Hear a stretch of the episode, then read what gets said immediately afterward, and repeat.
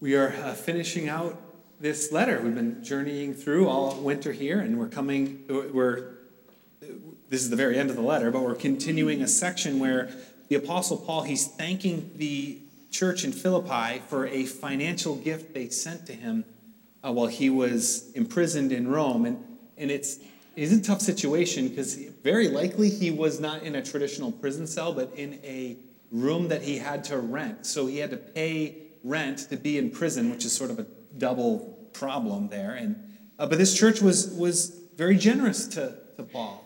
This was not a wealthy church, and yet they had, had continually uh, given to him, and they exhibited great generosity.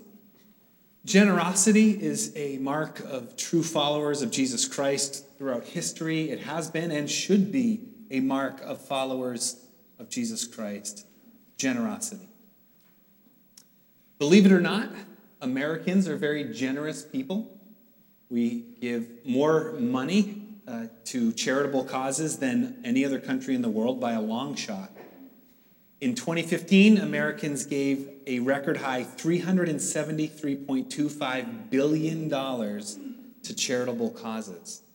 So, on average, that means that every day Americans give over $1 billion to uh, charitable works. It's pretty good. Uh, the bulk of that is from individual donors, not from um, foundations and corporations, but this is individuals, the bulk of it. The biggest chunk of that giving goes to faith groups like churches, $119 billion.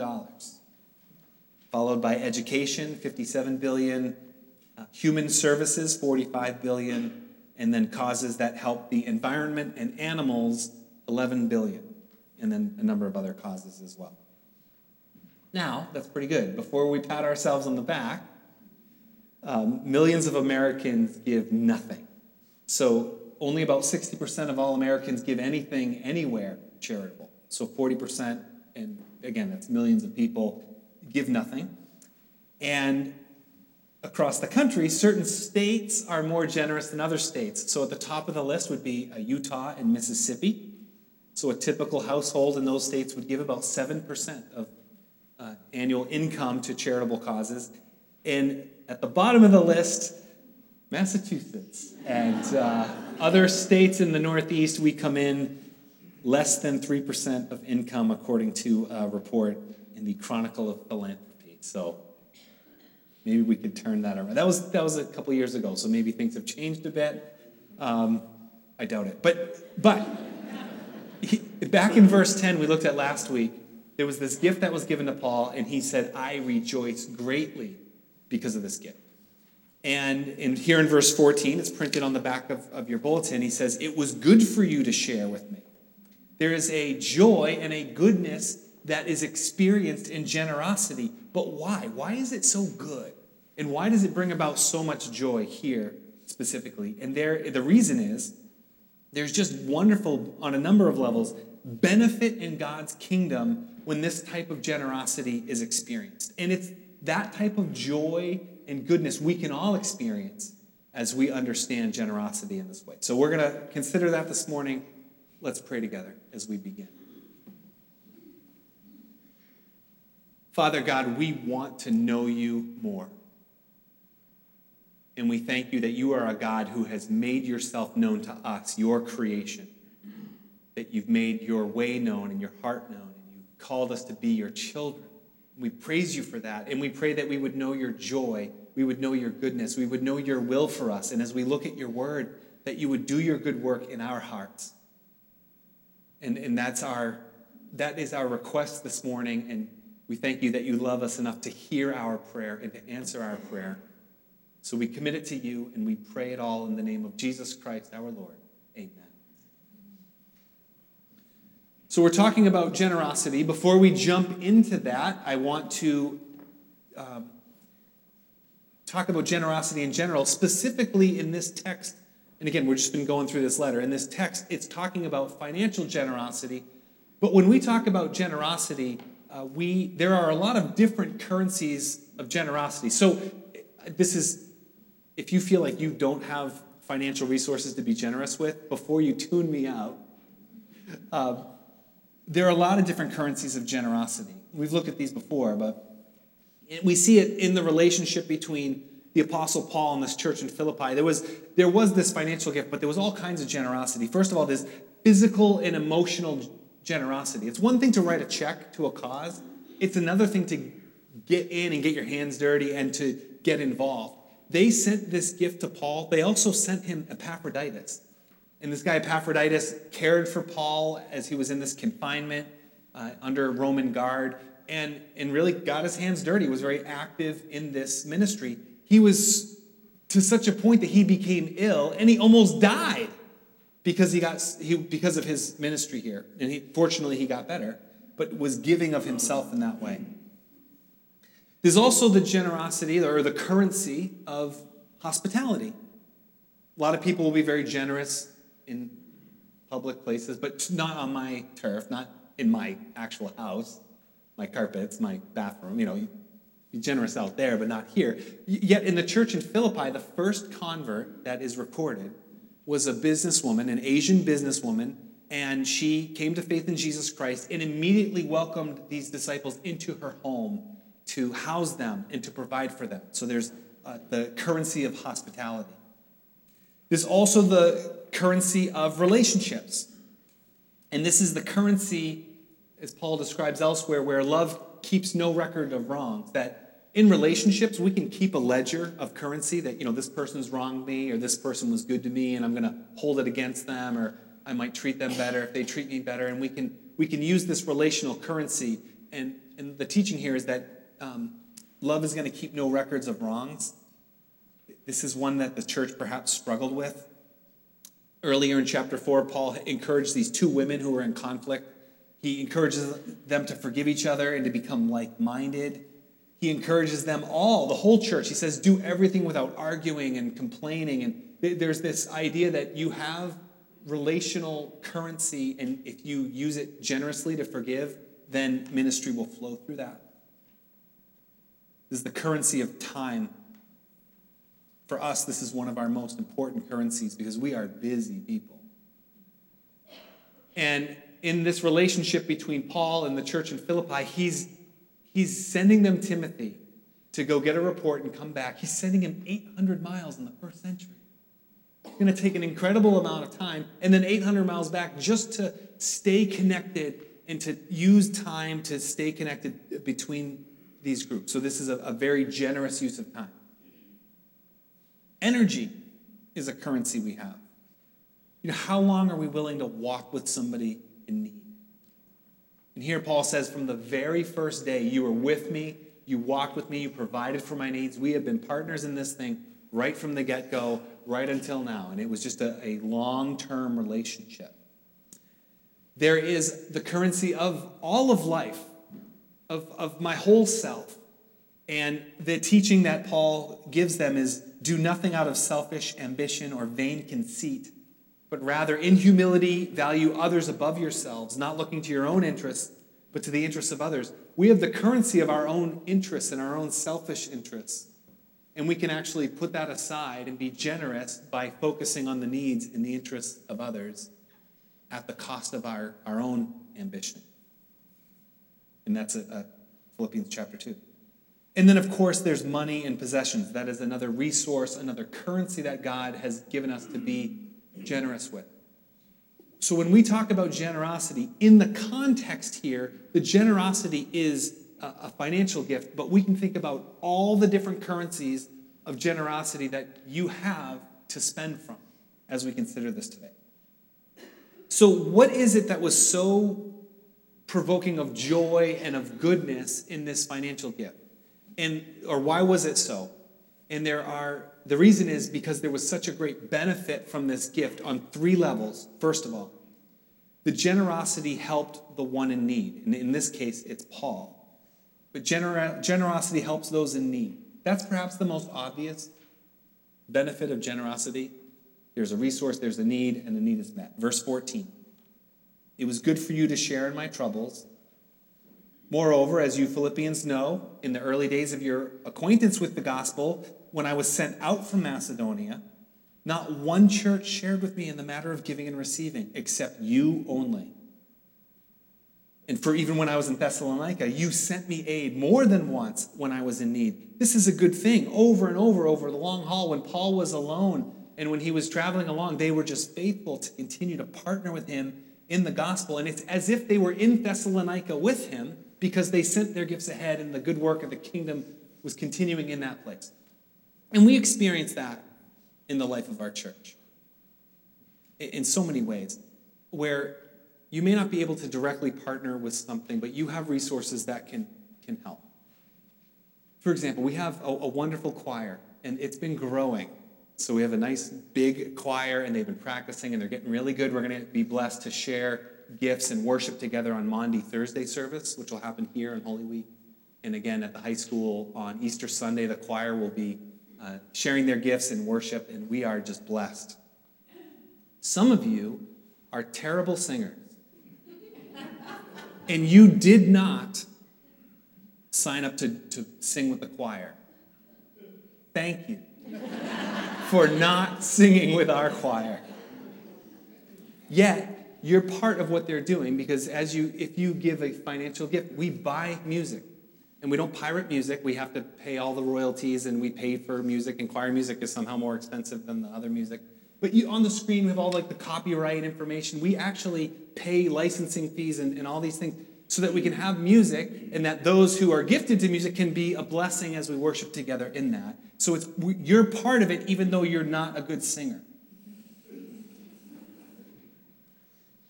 Some of you are impatient with children and you become angry towards children, and you do not volunteer in our children's ministry.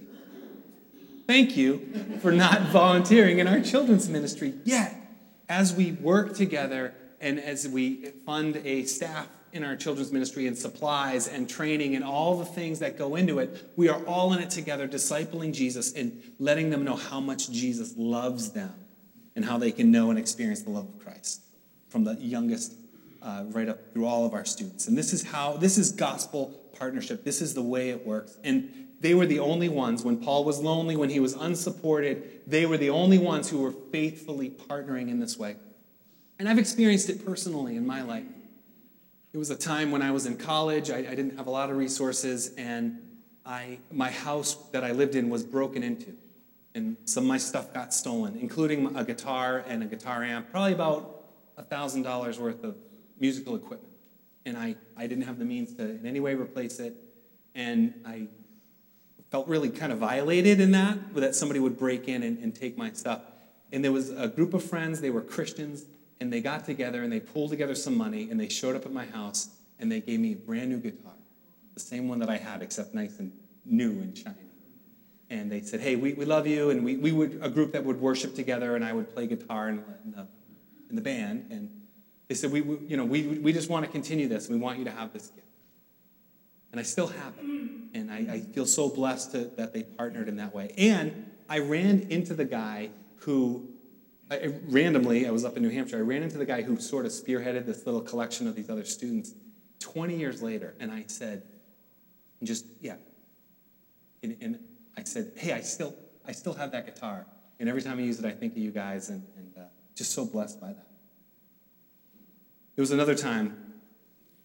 My, my poverty stories come mostly from college, because that was a time for me and for many people who just, it was just a little thin, those days, for sure.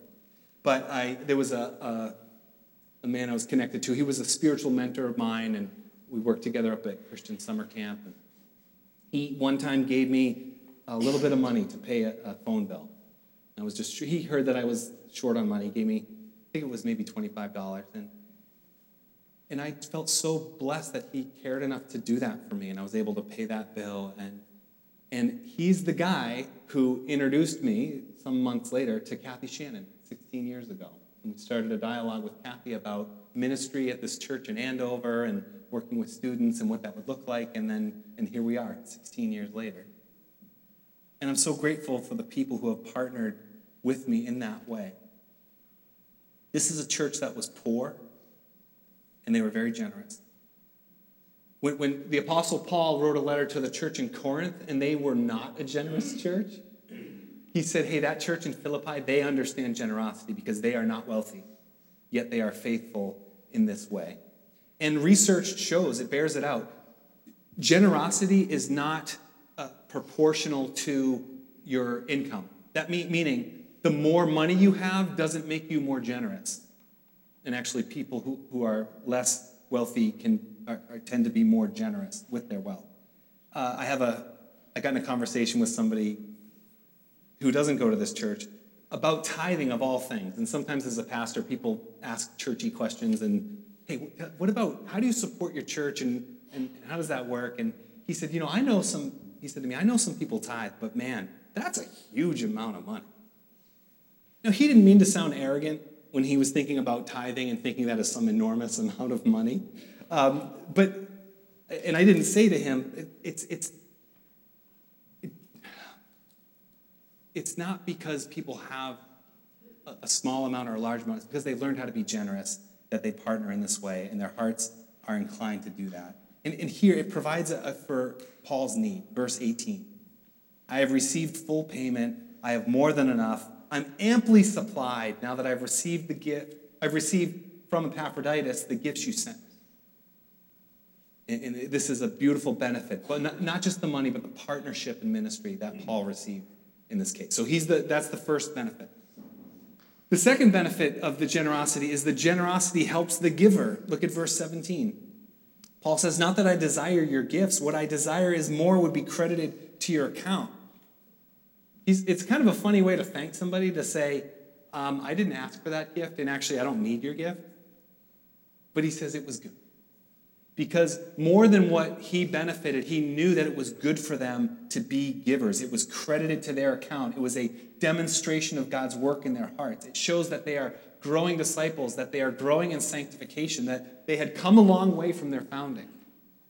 This church, if you, again, as we study Philippians, you got to keep in mind the founding of this church in Acts 16. The founding members of this church was this business, this Asian businesswoman a demon possessed teenage girl who had been trafficked, and a retired military prison guard who was on the verge of suicide. That's the first three members that we learn about. And, and over years, they are just faithfully, as a church, continuing to give. And Paul says, Man, you guys have come a long way. What a credit it is to the work that God's doing in your heart to stay connected in these ways. It just flowed from their primary relationship was that they had given themselves to God and then this just flowed from that. And, and again, so Paul's rejoicing not because he needed it, not because he was asking for it, because it was a useful step for them in their growth, and that it showed where their allegiance lied and where their security lied. And it just gave them an opportunity to trust God by giving away their resources. And the key principle here is that generosity is not something that God wants from us, Generosity is something that God wants for us. It is for our good and it is for the growing of our faith. It's, it's yes, financial giving supports the mission of the church, but it's, it's healthy for the church, but it's healthy for givers to give.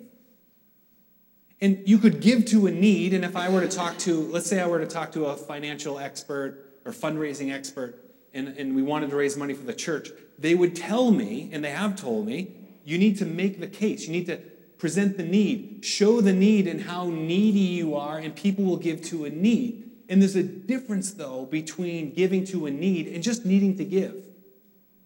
And the need to give comes from the fact that we have, not because there's a need on the other side, but, but there is a resource to be given. Here's what I mean by that. Char- Charlie Jones, who's a Christian author, he says Christian generosity is not giving to get something, it's giving because you have something to give. Two things Jesus said, which almost sound contradictory, but in, if you think about them together, just a beautiful harmony. Jesus said, Freely you have received, freely give. So the reason we give isn't because there's a need. I give because I've received something. So freely I receive and freely give. But Jesus also said, Give and it will be given to you. Luke 6. So there's a connection between receiving and giving, but there's also a connection between the giving and, and receiving. So that as I receive, I give, and as I give, I receive from God. And there's this beautiful connection that God is at work in generosity in a beautiful harmony. Of course, we need to be careful with that.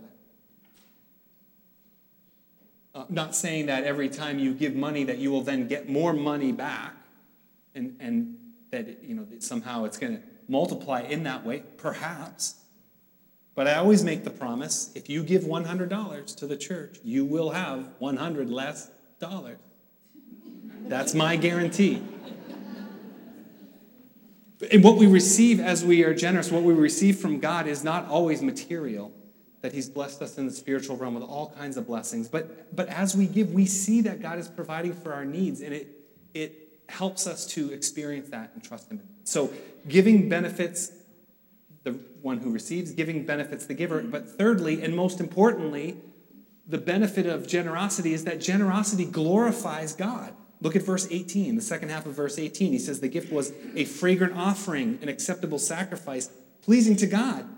The image he's, he's comparing their financial gift to the Old Testament image of a sacrifice where an animal was killed and burned and consecrated to God, very sacrificial, very costly to the one giving it. And it was, the, uh, it, it was a way of understanding that atonement for sin was costly and that the smoke rising up was like the prayers of the people to God, that this is a pleasing sacrifice as I give of what I have to God. And he said, Your gift was just like that, and it pleases God's heart. Now, in New Testament times, since Jesus, we don't sacrifice animals as they did in the Old Testament because Jesus was the ultimate sacrifice. And throughout the New Testament, all the writings, and particularly the book of Hebrews, describes how Jesus is the once for all sacrifice. We don't have to repeat these animal sacrifices over and over, which at the end of the day couldn't really take away your sin ultimately. But Jesus, as he gives himself, his body, his blood on the cross for us in our place, that is a once for all sacrifice that can truly forgive us of our sins as we put our faith in it.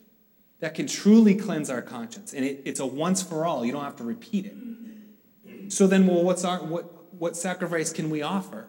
Jesus offered himself for us. What do we then have left as a sacrifice? Well, Romans 12:1 says that we offer our bodies as living sacrifices. That all of life now becomes a sacrifice that I can offer to God. That again, all the resources that God has given me can then be a sacrifice, an offering that's pleasing and acceptable to God.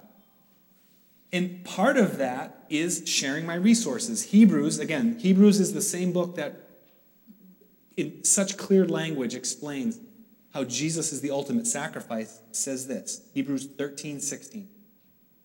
Do not forget to do good and to share with others, for with such sacrifices, God is pleased that there's just a beautiful sacrifice as we do good and as we share what we have with one another.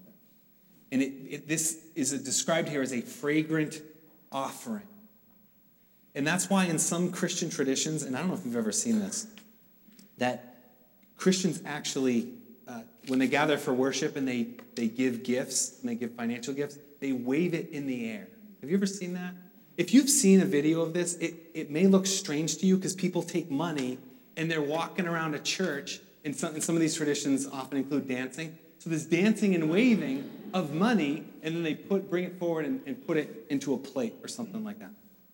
Now, you might think, well, that's kind of boastful. Everybody's showing off, look at my money. But that's not what they're doing. What they're doing is they're waving it symbolically that this is a fragrant gift that I'm giving to the Lord, that this is as if it was a burnt animal or sacrifice. This is a, a, a sacrificial gift that's pleasing to God. So here, we don't do that for a couple reasons. One is if you don't understand Philippians 4 and we all start doing this and somebody's visiting, it's really weird. And for us, for other traditions, they can make their own decisions. For us, I think it could be strange. And I can only preach Philippians 4 so many times in a year for everybody to remember what we're doing. Um, also, a lot of people give electronically, and you don't actually have an envelope or something, so you could, I mean, you could take your, your phone out and, you know, and it just kind of loses its meaning in that way. Related, to that is actually we have new online giving. If that's if that's if that helps you in, in generosity, there's our new system is fantastic. You can you can text a gift. You can very simply and easily um, set up giving online. It's, the system is called Realm, and it's fantastic, and it's secure and safe, and, and it's been very useful for those who've used it. So, um, it, you know, you may not have anything to waive, but still able to participate. So, if, anyway, where were we? Okay, worship. That's why when we give, we say this is an act of worship. This is pleasing to God. And this is why this sermon is called Joyful Worship, because generosity is worship to God. Look at verse 20. So he goes through, talks about their gift, and then verse 20 says, To our God and Father be glory forever and ever. Amen. He just explodes into worship, thinking about this partnership they have and this gift that they sent with Epaphroditus. Glory to God. So the giving benefits the one who receives, the one who gives, and it gives glory to God. And that's why there's so much joy, and that's why it's so good. So, what do we do? First of all, we are, as Steve mentioned, our, our fiscal year in our church resets in April. Mo, uh, like a third of all churches, it resets on the calendar year, and another third of churches, it resets in June because it's hard to close books around holidays. And for another third of churches, it's, it's some other time and nobody knows why. That's us. We don't know why, but April is traditionally that's when it resets. And I just, we ask people this time of year to just consider how might, um, how might I partner with my resources with the church, my financial resources. And again, that's the context of the generosity in this passage. So we just ask people to pray. There'll be pledge cards. And again, this is between you and the Lord. I don't see those things. We don't tally them all up. We don't, nobody knows what you give except the assistant treasurer who um, makes the deposits and keeps good records for, for your sake. But it's not, I don't have access to that. And I don't know that. But it's between you and the Lord. We just ask people to pray and consider that. But remember, there's so many ways to be generous beyond money that, you know, we have Easter coming up and there's going to be, you know, people from all over this community that we're welcoming. And there's ways that we can serve and these gifts of service that were mentioned, even just ushering or childcare, all these ways that we can um, just be inviting and welcoming people uh, to, to come and to hear the gospel and to, to come perhaps to know Jesus Christ so we can live generous lives. And then wherever, that's what we do as a church together. But tomorrow, this time tomorrow, you're going to be where God has put you. And you have an opportunity in that place to live a life of generosity towards your coworkers by offering forgiveness, by being open relationally to support others around you in your school, in your home, in your neighborhood. That you can live generosity anywhere you are. And as you live that way of life, it can actually change those places. Look at verse 21. This is the end of the letter. He says, Greet. It seems like just kind of a end the letter, like say goodbye, signing off. Look at verse 21. He says, Greet all God's people in Christ Jesus. The brothers and sisters who are with me send greetings. And all God's people here send you greetings, especially those who belong to Caesar's household. So the, the Paul made it to Rome not as an evangelist, he makes it as a prisoner, yet his ministry continues and it's bearing fruit, and people are coming to faith, including members of Caesar's household. These are uh, officials, some kind of ranking officials or servants, but they're connected in a very powerful place. And to change the culture of the world for Jesus Christ is happening one person at a time, and now people of influence have the good news of Jesus, and now it can really spread. And every one of us has that same opportunity every day as you live a generous life, as we share the gospel, that God is changing the places where we are because we are there and because He is using us. So we can live whole life generosity those are things we could do. And that's it. And this is the letter ends with this with this last verse, 23. The grace of the Lord Jesus Christ be with your spirit. Amen. He finishes the letter talking about God's grace. And actually, he started the letter talking about God's grace. Uh, chapter 1, he said, Grace and peace to you from God our Father and the Lord Jesus Christ. The very first thing he says and the very last thing he says is God's grace to you. God's grace we know through Jesus Christ, It is grace means free gift. What Jesus Christ did on the cross for you, he gave his life for you. You cannot earn it, you can never fully pay it back. It was a free gift to you given generously. Therefore, in that sense, grace and generosity are nearly the same thing, or generosity describes God's grace. And, and God's grace, it benefits us and it benefits those as we extend it to others. But most importantly, it pleases God because as we live generous lives, it puts us very close to God's heart. We are becoming unified with God in generosity. Perhaps the most famous verse in all of the Bible says that for God so loved the world that he gave. God is a generous God. God gave us Jesus. Jesus gave his life on the cross for us. And as we connect to that generosity as God as a giver, that God is generous, and as we understand his generosity, that will change our hearts from the inside out and change the world around us.